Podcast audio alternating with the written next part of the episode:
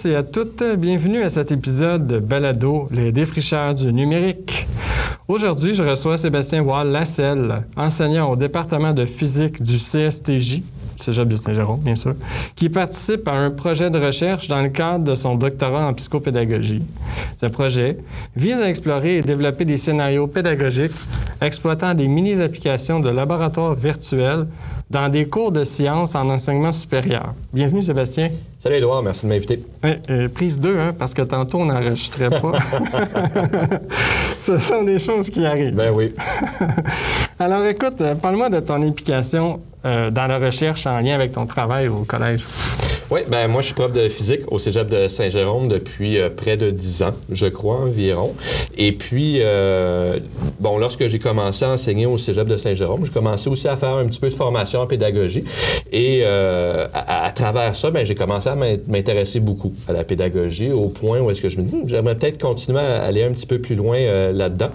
Et parallèlement à ça, ben, j'ai rencontré une collègue de chimie qui s'appelle Christine Marquis, euh, qui a déjà fait de la recherche, qui a fait un doctorat en, en didactique et qui elle, avec euh, un chercheur de l'Université de Montréal, Bruno Paulubert, mettait sur pied un mhm. projet justement sur la réalité virtuelle. Donc là, on est peut-être euh, il y a 3-4 ans environ.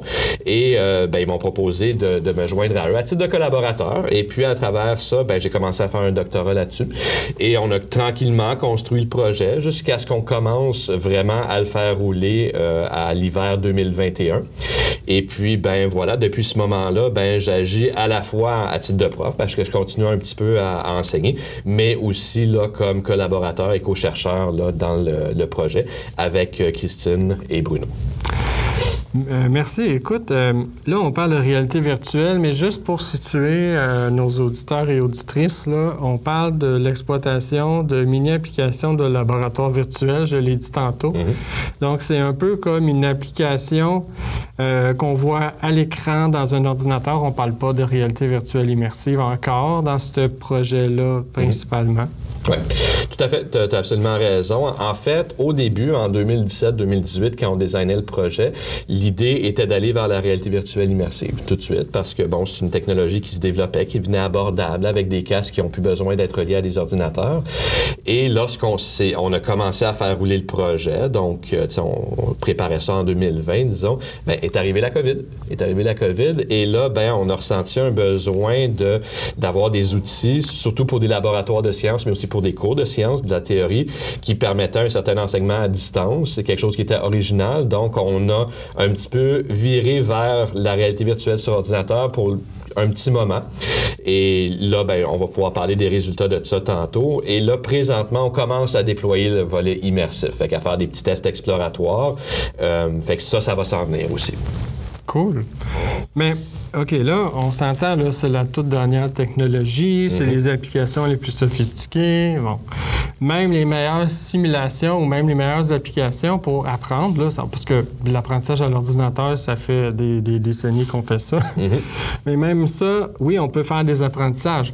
Mais on vise à ce que les étudiants fassent les apprentissages qui sont au programme. Fait que j'imagine que vous n'avez pas le choix de les adapter, ces simulations. Puis comment ce projet-là peut aider dans ce sens-là? Là? Bien, tu vois, tu touches e-, exactement le, point, central du projet. Le fait de donner une, technologie à un étudiant, de donner accès, va pas en soi garantir un apprentissage et puis va pas nécessairement permettre de, euh, de cristalliser tout le potentiel qu'a la, technologie en question. Il y a beaucoup de recherches qui été faites là-dessus, notamment justement sur la réalité virtuelle euh, sur ordinateur. Et ce qui revient constamment, c'est que la clé du succès de ces, euh, ces simulations-là pour avoir des effets sur l'apprentissage, sur la motivation, sur l'intérêt. Euh, c'est ce qu'on appelle le scénario pédagogique. Donc, le scénario pédagogique étant ce qu'on fait, ce que l'enseignant propose aux étudiants avant la simulation, comment qui encadre la simulation, quelles instructions on donne, quel retour on va faire après la simulation, comment est-ce qu'on va faire, euh, comment est-ce qu'on va aider les étudiants au niveau cognitif, genre leur faire écrire un résumé, par exemple. Donc, tout ce qu'on donne donne comme guidance à l'étudiant, donc comment on meuble, si tu veux, autour de la simulation, ben, c'est ce qu'on appelle le scénario pédagogique. C'est ce qui est vu comme la principale condition d'efficacité, notamment pour des simulations en réalité virtuelle. Et c'est ce vers quoi on s'est vraiment tourné là, dans la recherche. Donc, le but de la recherche n'est pas nécessairement de juste tester des simulations, mais vraiment d'aller creuser un petit peu plus creux et de regarder ben, comment est-ce qu'on fait des bons scénarios pédagogiques autour de nos simulations. Ben, dans le fond, c'est la micro-planification, c'est tout Oui. réfléchir à ce qui se passe à chaque minute là, de ce qui se passe dans le cours. Mais, OK, mais concrètement, là, comment est-ce que ça se déroule en classe quand on veut exploiter ce genre de scénario pédagogique-là, ces applications-là, puis aussi de sous-questions Mhm. dans les rencontres entre chercheurs, par exemple? Ben, tu, vois, la, recherche est dans un format qu'on appelle euh, design-based research. C'est une recherche qu'on dit collaborative, en ce sens que c'est pas des chercheurs qui regardent des praticiens et qui, font des, qui prennent des collectes de données et qui font des, analyses. On est vraiment dans un type de recherche plus collaborative où est-ce que les enseignants, donc les gens qui sont sur le terrain, vont participer à la recherche. Donc, dans notre cas, on commence par rencontrer les, enseignants et on, leur, on les épaule pour créer des scénarios pédagogiques, justement. Donc, premièrement, il y a une phase d'exploration où est-ce qu'ils vont tester les simulations qu'on leur propose. Là, on a une entente avec la compagnie Labster, justement, qui a des centaines de simulations. Donc, les enseignants commencent par un petit peu les apprivoiser, les tester, puis choisir quelle, au singulier ou pluriel, simulation pourrait être intéressant pour eux. Et ensuite vient la, période de planification du scénario pédagogique. Donc, avec l'équipe de recherche, on a développé un, un gabarit de scénarisation à partir de cadres conceptuels qui disent comment, comment qu'un scénario pédagogique peut être construit pour être efficace. Donc, on présente ça aux enseignants et puis là, les enseignants ben, commencent évidemment à adapter ce modèle-là à leur sauce, si on peut dire. Donc, qu'est-ce que je vais faire comme activité avant la simulation? Comment je vais encadrer mes étudiants? Est-ce que j'ai besoin de... C'est parce que la, la simulation est faite et est dans une boîte, si tu veux, et puis on peut pas trop, on peut pas la modifier. Mais ces simulations-là sont faites notamment dans le système américain. Donc, les buts, les, les- les objectifs d'apprentissage sont pas nécessairement les mêmes. Donc, les, les- les enseignants doivent prendre ces puis les entourer un petit peu de matériel pour viser, aller vers leurs objectifs d'apprentissage de leur cours. J'aimerais, euh, juste, euh, je participe un peu par la bande à Ben ce oui. Mhm. projet-là comme conseiller pédagogique. C'est un peu pour ça que je veux en parler. Ben oui. Euh, les scénarios, les gabarits euh, de scénarios, pardon, euh, ce sont des fichiers Excel, Ouais. en fait, qu'on modifie. J'ai vu euh, Ouais. ça se faire. Ça, c'est Bruno Polubert et son équipe, là, je pense, qui ont développé ça, ou est-ce que je me trompe? Puis Oui, les rendre ben, en- en sur fait- un site ou...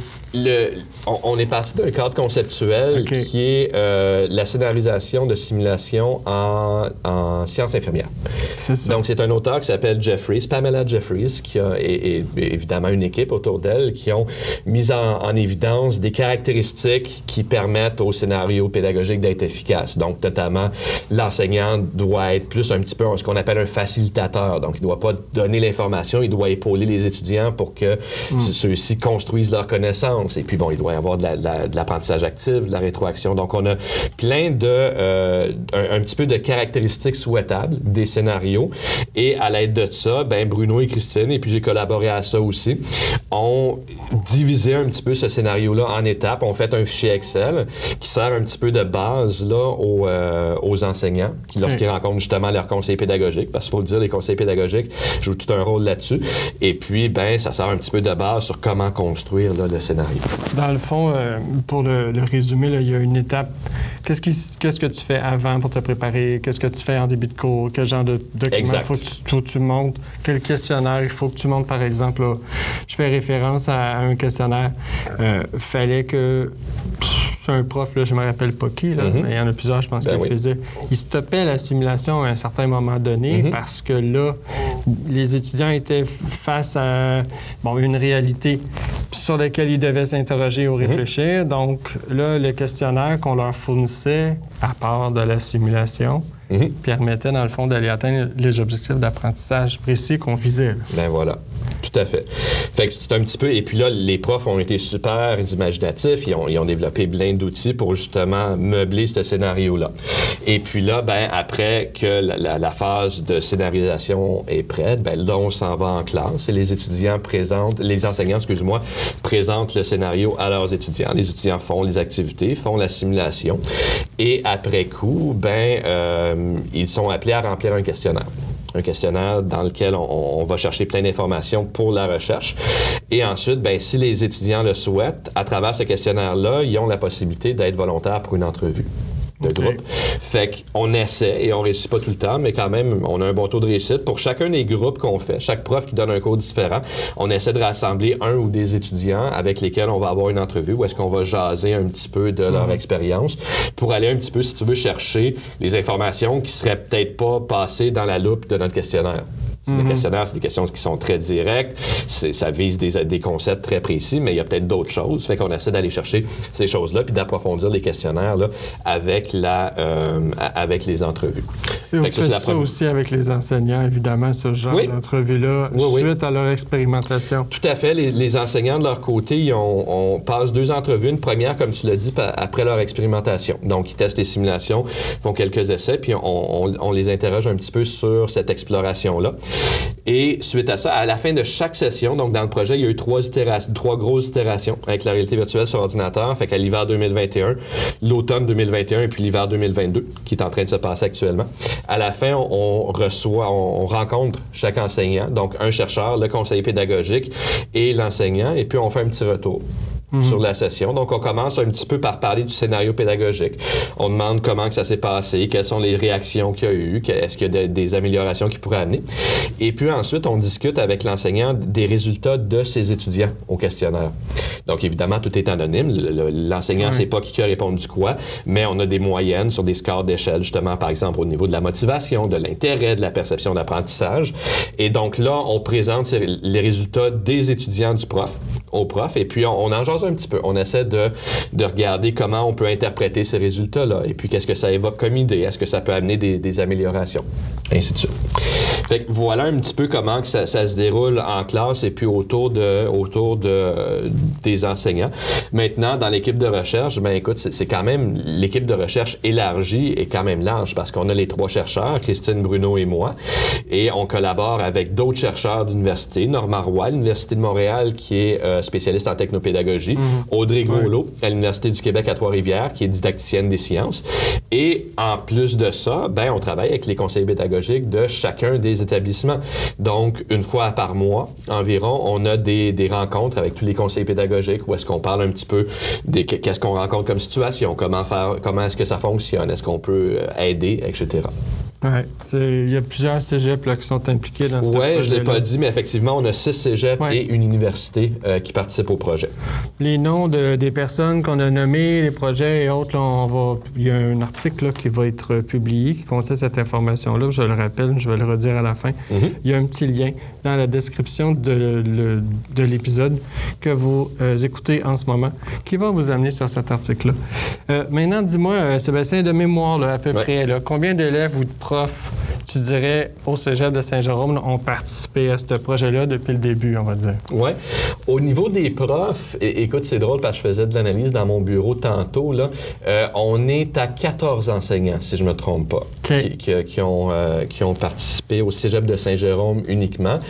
Et au niveau des étudiants, là, on, euh, si on rassemble les trois itérations, on dépasse définitivement le millier d'étudiants. C'est énorme. C'est énorme. Et puis, à la grandeur du projet, écoute, on, on dépasse les euh, 35 enseignants et euh, facilement les, les 3000 étudiants. Et donc, ont- tous ces étudiants-là ont été visionnés des simulations Lab Store dans Moodle depuis le début. Oui, exactement. Exactement. Donc, c'est des étudiants qui ont au moins fait une simulation à l'intérieur de leur cours, que ce soit au cégep, à l'université, et qui ont été invités à, à répondre aux questionnaires, à prendre part à l'entrevue, etc. Là. Fait qu'on en a, je te dirais, euh, écoute, qui, qui participent, on en a entre 1005 et 1700, là, des étudiants qui touchent à une simulation par session. Au total, dans toutes les par, par- par session Par, session. là. Ouais. Fait qu'on on, on dépasse le 5000 là, au, au terme des trois sessions. Et puis, qui, qui répondent aux questionnaires, donc qui nous fournissent des, des- des données de recherche, à peu près 1000, je te dirais, par session. Donc, à terme des trois itérations, on va avoir des données là, auprès d'à peu près 3000 étudiants. là. C'est un très gros projet de recherche. C'est assez immense et euh, c'est drôle parce qu'on quand on a regardé les, les premiers documents, on se disait bon, on va avoir peut-être 15 profs puis 800 étudiants et juste à la première itération, on a busté le double de ça. Donc évidemment, c'est un, super beau problème, mais je pense que ça atteste quand même qu'on est venu ch- chercher quelque chose dont les gens avaient besoin. Ouais. Dis-moi, on va parler d'impact sur Ouais. la pédagogie parce que, je veux dire, c'est tout le but. Là. Mhm. Euh, sur la planification de l'enseignement, tout, tout ce côté-là, là, le côté planification de l'enseignement, qu'est-ce que tu pourrais me dire comme impact que ça a? Fait qu'au au niveau des profs, ça, a plusieurs impacts. Euh, premièrement, évidemment, l'utilisation de technologies comme ça, veut, veut pas, c'est une forme d'apprentissage actif. Hein, parce que les étudiants sont en train de faire la simulation, ils construisent un petit peu leur connaissance à travers de ça, et puis on espère qu'il y a d'autres activités qui leur permettent de le faire. Donc, ça, euh, ça amène nécessairement les profs vers de de la, de la pédagogie un petit peu plus active. Euh, on, on a beaucoup de profs que c'était une, euh, c'était une voie qui, en- qui avait déjà emprunté. Donc, ça s'inscrivait dans une, euh, une, comment dire, une suite logique euh, dans, dans leur cheminement professionnel. Mais on a certains profs aussi qui nous disent que, ben, écoute, euh, moi, j'étais plus, euh, j'étais plus traditionnel dans mon enseignement, mais à, à y aller, ben, je vais, je vais inclure de la pédagogie active. Fait que ça, c'est sûr que c'est un super beau, un super beau bienfait collatéral qu'on pourrait peut-être dire. Super. Euh, fait que voilà pour la, pédagogie. Au, au niveau de la planification, bien évidemment, qui dit technologie dit euh, plus de planification, hein, parce que des bébites, ça peut arriver. Donc, c'est sûr qu'au niveau de l'enseignant, ça, demande d'être préparé, d'avoir fait la simulation, idéalement d'avoir anticipé les difficultés aussi que l'enseignant, que, que l'étudiant peut rencontrer, parce que tu es, dans une classe avec une technologie, puis fantastique, le but c'est que tu apprennes, mais là, si tout commence à ne pas fonctionner, ben là, tu, puis que tu pas de solution, ben là, tu vas te concentrer juste sur ce qui marche pas, puis tu as complètement oublié qu'il faut que tu apprennes. Par contre, depuis le début du projet, je remarque que il y a souvent, ce sont les mêmes simulations qui sont Ouais. reprises d'une session à l'autre Mhm. par plusieurs enseignants. Ouais. Les scénarios que vous développez, vous voulez partager. Donc, un enseignant moins à l'aise, par exemple, peut utiliser un scénario qui a déjà été préparé, l'ajuster à sa sauce, évidemment, puis à, son, à son- à son goût. Mais en même temps, les difficultés ont été vécues, donc c'est plus Mhm. facile de les anticiper dans ce sens-là. Oui, et, et c'est le principe de ce que je parlais tantôt du design-based research. C'est une recherche qui vise, à travers plusieurs itérations, à améliorer, à perfectionner une, une- une intervention pédagogique. Donc, effectivement, au début, écoute, la première fois, ben, il y, a- il y a des choses qui, qui ont moins bien fonctionné. La gestion du temps, qui est évidemment quelque chose que les profs, euh, écoute, c'est- le nerf de la guerre un petit peu, et puis c'est toujours ça qui- avec quoi il faut s'ajuster. Mais aussi les petites techno, les, les petites, euh, les petits bugs d'utilisation, ou juste des affaires auxquelles on parle pas, on, parle, on pense pas plutôt. C'est la première session qu'on l'a faite, on était tout à distance. À l'hiver 2021, tout le monde Ouais. était à distance, fait que là, Typiquement, les, les étudiants étaient à travers Teams dans une, excuse-moi l'anglicisme, une breakout room, une salle. euh, Une salle de dérivation Ben pour voilà. ceux qui aiment les Quel belles expressions. C'est ça. Et, et là, ben, ils faisaient leur simulation ensemble, répondaient Ouais. aux questions. Mais là, quand on est arrivé en classe, ben là, en classe, il y a du son. Ouais. Hein? Fait que là, on peut pas avoir 20 ordis qui pitchent sur les speakers euh, et là, ça va devenir cacophonique. Ouais. Fait que qu'est-ce qu'on fait avec le son? Donc, tu sais, c'est ça que je veux dire, que ça prend beaucoup de planification, ça prend beaucoup d'anticipation de, pour, pour éviter là, euh, tous les problèmes et puis euh, s'assurer que les étudiants, malgré tout ce qui se passe, puissent se concentrer sur leur apprentissage. En tout cas, moi, ce que j'ai entendu des enseignants qui ont, parlé de- qui ont participé dans ce projet-là, c'est que l'accompagnement était bon depuis le début. Et qu'il l'est encore. fait que ça, pour ça, ça va, ça va bien de ce côté-là. Euh, maintenant, euh, j'aimerais ça juste faire une petite parenthèse. On Ben a ouais. parlé de l'Abster comme les scénarios là, Mhm.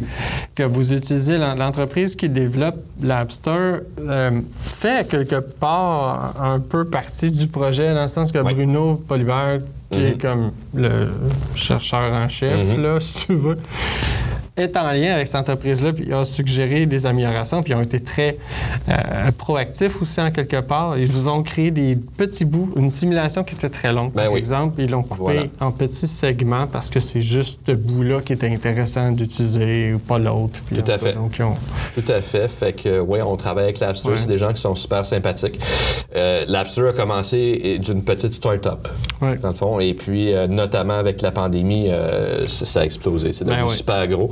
Mais il- on, on- il- il continue à améliorer les trucs. Tu sais, comme tu, tu donnais l'exemple, tu sais, notamment une simulation, là, ça va généralement durer là, entre 20 et 40 minutes, je te dirais, si on est dans la moyenne. Mais tu sais, un prof a peut-être pas besoin des 40 minutes de la Non. simulation. Fait effectivement, comme tu le disais, ils ont commencé à faire des mini-simulations qui, qui étaient des fractions des simulations déjà Ouais. existantes.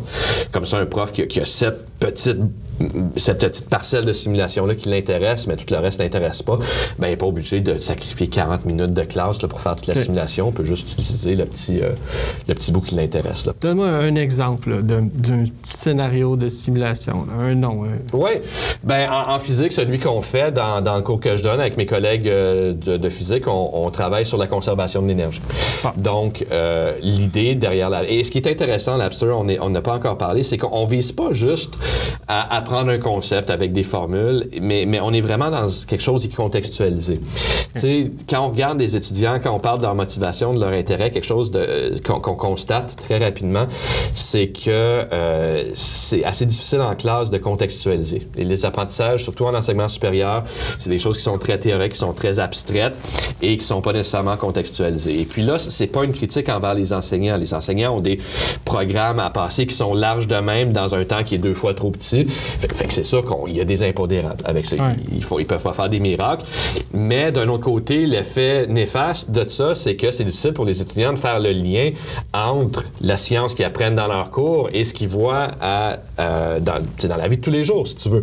Au point où est-ce que si on regarde l'intérêt des étudiants, ben, il est assez bas, ben, bas. Il est un petit peu plus bas envers les sciences, mais quand on regarde à l'extérieur de l'école, tu sais, genre, qu'est-ce qu'ils regardent sur YouTube, ben, là, ils restent super intéressés. Ouais. Fait que là, ben, cette contextualisation-là est, est super euh, intéressante chez Labster. Donc là, pour revenir à ma simulation sur la conservation de l'énergie, ben là, on regarde un petit peu des montagnes russes.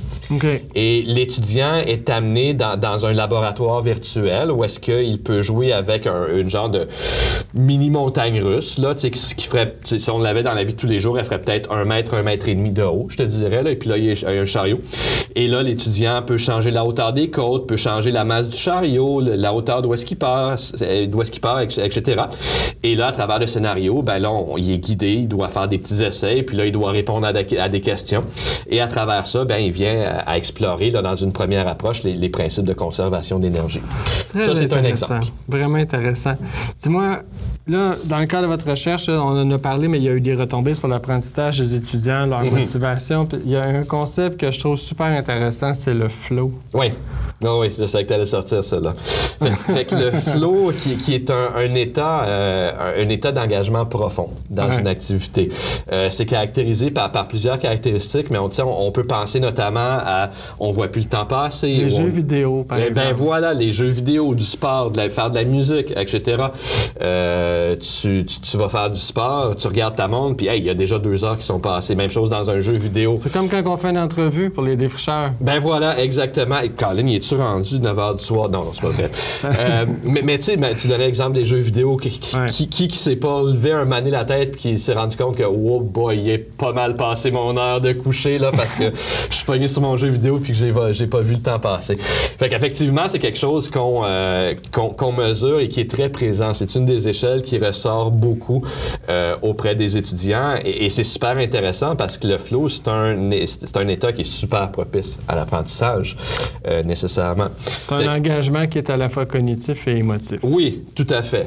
Tout à fait. ça. Et- et- mais mais un, un haut niveau d'engagement. Parce qu'on peut, on parle aussi d'engagement. Tu sais, On parle d'engagement cognitif, d'engagement émotif, aussi d'engagement comportemental. C'est les, c'est- c'est les Mhm. trois aspects de l'engagement qu'on mesure. Mais le flow va vraiment à un niveau un petit peu plus élevé, si tu veux, que, que ça. Là.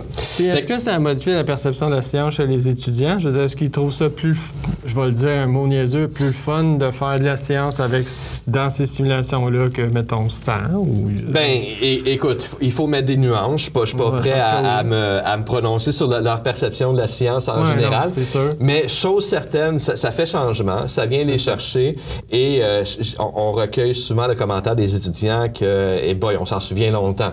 C'est par exemple, je faisais une entrevue avec mes étudiants là, euh, qui, qui ont fait la simulation dont je te parlais, et puis sais, je, je leur posais des questions sur cette pa- partie du cours, puis là, ah oui, je pense qu'on a fait telle affaire. Mais là, la simulation, il m'a donné au détail près. Là. Fait que oui, oui, il y a quelque chose qui est marquant.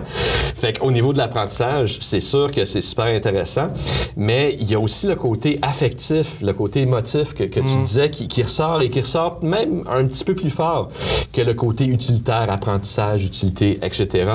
Et, et ça, c'est intéressant parce que, bon, premièrement, évidemment, les deux sont liés. Hein? L'émotionnel est lié à l'apprentissage apprentissage et vice-versa. C'est pas deux choses qui sont séparées.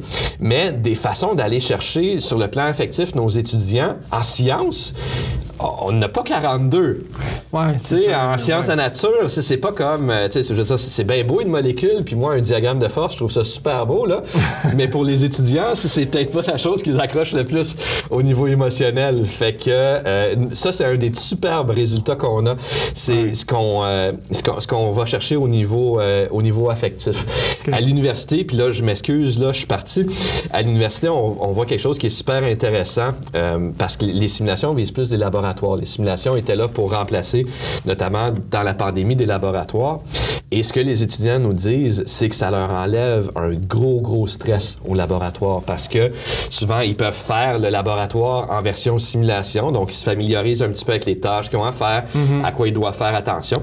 Et lorsqu'ils arrivent au vrai laboratoire, où est-ce que notamment ils sont évalués, puis ils ont un certain temps, et Ouais. etc., euh, le facteur stress est beaucoup diminué. Ouais, D'autant plus que s'ils ils peuvent pas casser les éprouvettes là, dans Ben la voilà. simulation, hein? Voilà. Et puis, pas, moins de stress. Dans la simulation, le, le- le feu, il n'est pas vrai. Ouais. C'est parce que oui, effectivement, il y a une simulation dans laquelle qui, qui vise la, euh, la sécurité en laboratoire. Puis là, ben, écoute, on peut faire tout ce qu'on veut, on peut mettre le laboratoire en feu. Puis tu sais, c'est- humoristique, mais le message passe quand même. Ouais. Ah, c'est vraiment cool. Alors, dis-moi, euh, si on regarde vers le futur, Ouais. quelles seraient les perspectives là, pour vous au niveau du développement de la réalité virtuelle et immersive en enseignement des sciences, mais tu sais, en enseignement au collégial en général aussi. Là, si, je sais pas jusqu'à quel point vous réfléchissez à tout ça. Là. Écoute, on, y réfléchit euh, sur deux plans. Moi, j'ai réfléchi sur, sur les plans de les, les plans pragmatiques, un petit peu qu'est-ce que le projet peut apporter, mais aussi sur un, un plan un petit peu plus idéaliste. Donc, qu'est-ce qu'on pourrait aller chercher si on fait ça. Donc, au niveau de la, de la réalité virtuelle sur ordinateur, ben c'est sûr que la bon, il y a deux principales visées pour les étudiants, c'est de permettre de mieux apprendre, de mieux apprécier la science, la science et de mieux la contextualiser. Ouais. Fait que vraiment aller rechercher cet intérêt-là qui, qui est un petit peu manquant, la motivation, l'intérêt pour les sciences. Là. Même au Québec, il y, a- des recherches qui disent que ben, ça, ça peut être un petit peu préoccupant. Et puis il y a trois groupes qui ont fait des recherches là-dessus dans les, dans les dernières années. Euh, et et c'est pas particulier au Québec, ça, rejoint là, la littérature internationale. Fait qu'il y a, il y a cette optique-là. Et au niveau des enseignants, ben, comme je disais tantôt, l'utilisation d'une technologie a le potentiel de, de les tirer un petit peu vers des, des pédagogies un petit peu plus actives, un petit peu plus centrées sur l'étudiant, pour lesquelles les résultats sont là, montrent que c'est quelque chose qui est souhaitable. Donc, c'est sûr que si on peut encourager les, les- les enseignants à essayer ça, et qu'après ça, ils puissent faire un petit bout de chemin à leur rythme, jusqu'au point qui, qui- qui- avec lequel ils sont confortables, ben ça ne peut qu'être bénéfique. Donc ça, c'est le volet réalité virtuelle sur ordinateur. Maintenant, tu parlais de la réalité virtuelle immersive. On, on commence à la déployer. Actuellement, on est en phase exploratoire avec des enseignants. Christine travaille avec trois enseignants de bio, trois enseignants de chimie et euh, quelques étudiants.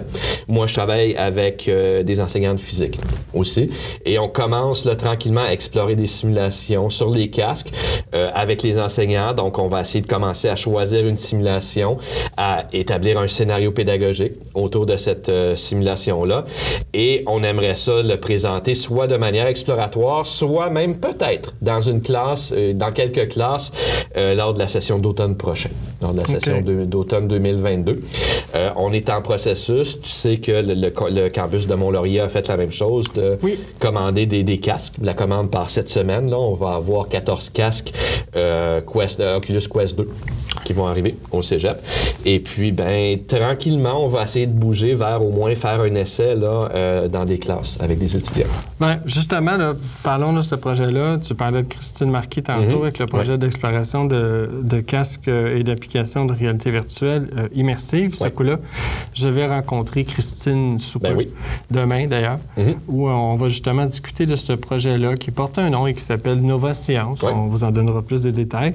Concernant la commande de casques de Mont-Laurier, euh, ce qui est intéressant, c'est que là, euh, le collab, ben, moi-même, comme technopédagogue, je vais recevoir, bon, pendant quelques temps, un de ces casques-là Ben oui. pour justement pouvoir explorer avec eux les applications. euh, quand je dis applications, je ne veux pas dire juste euh, les apps, mais Mhm. aussi les exploitations pédagogiques là, de, de ces casques-là. Donc, je, je vais faire plus partie de, de ce projet-là euh, à l'avenir. Tout à fait. Et puis, mais quand on parle d'apprentissage où est-ce qu'on a un flow Ou euh, un, un état d'esprit tu sais, cognitif et, et autres plus engagé, est-ce Mhm. est-ce qu'on est dans le deep learning? Est-ce qu'on est dans l'apprentissage profond qui est là pour longtemps? Est-ce qu'on est... Je je sais pas si on est vraiment dans, dans le deep On est au learning. bord de... Ouais, peut-être, mais je t'avoue que j'oserais pas. euh, oserait pas? J'oserais pas mettre mon pied de l'autre côté de cette ligne-là, Ouais. juste pour pas. tra- Juste, si ce n'est que pour pas euh, parler à travers mon chapeau. Ok, là, ok. tu sais. Fait que je me garde une petite gêne, mais certainement, on a des outils, on exploite un outil qui permet d'aller chercher un apprentissage plus profond. Donc, qui nous donne là un instrument qui peut-être. Nous approche un petit peu de, de cet Une piste à apprentissage explorer. Oui, tout à fait. Et, et on parlait de perspective, là. euh, moi, je te parle au niveau des sciences de la nature, mais euh, on espère que les casques qu'on va commander vont servir ailleurs. hein? Ben, on l'explore d'ailleurs en sciences humaines, on l'explore en, Ben, en voilà. sport, en soins infirmiers, en Mhm. euh, technique d'éducation spécialisée. Et d'ailleurs, ben, suis un petit appel à tous, à tout, ense- tout professeur ou tout, tout professionnel, ou peu importe qui là au cégep, qui aurait des idées à ce sujet-là. N'hésitez pas à nous contacter au Collab si vous avez des idées, si vous voulez qu'on teste des applications, si vous voulez qu'on explore avec vous les, potentiels de, de cette technologie-là euh, en enseignement. Bien sûr, on est ouvert aux idées, aux suggestions. Tout à fait. Puis, Mhm. tu sais, il y, a- il y a une recherche, moi, qui m'a frappé dans le début du projet, c'est au, au Collège de la Salle, dans un cours de sciences humaines, où est-ce qu'ils ont montré, ils ont comparé des étudiants qui visionnaient un documentaire sur les, les migrants, je pense, en Syrie, des, des étudiants qui visionnaient sur un, écran par rapport à des étudiants qui visionnaient en vidéo 360 avec le casque, où est-ce qu'ils sont vraiment, en réalité immersive. Et les niveaux d'empathie étaient, plus que significativement différents, ça n'avait rien à voir. Donc, les, les étudiants qui avaient été exp- exposés à ça en réalité virtuelle avaient des niveaux d'empathie là, qui étaient de loin supérieurs là, à ceux qui avaient vu ça sur un écran. Fait qu'il y a vraiment, là on parlait de quelque chose de très théorique en sciences, mais il y a d'autres applications qui peuvent être intéressantes dans d'autres domaines aussi. Ben, justement, je parlais de techni- technique en éducation spécialisée, puis on Mhm. est en train de réfléchir. Ils ont un niveau de vie, il faut qu'ils Ouais. redéveloppent un peu leur programme. Et on pensait explorer la réalité virtuelle immersive, justement, pour développer l'empathie. Par exemple, dans- notamment les visites de stage, Mhm. euh, ou euh, faire des mises en situation avec des comédiens qui simuleraient Ouais. des étudiants qui sont en crise ou autre, puis pour qu'ils puissent voir en 3D, en, en 360, ou en, ou en 180 stéréoscopique, Mhm. c'est peut-être mieux, justement pour être capable de développer le- chez les étudiants qu'ils aient vécu la situation presque comme s'ils étaient là et donc être appelés à mieux réagir dans la Mhm. réalité plus tard, justement, Ben oui. parce que là, ils ont eu le temps de réfléchir sur ce qui s'est passé. Tout à fait.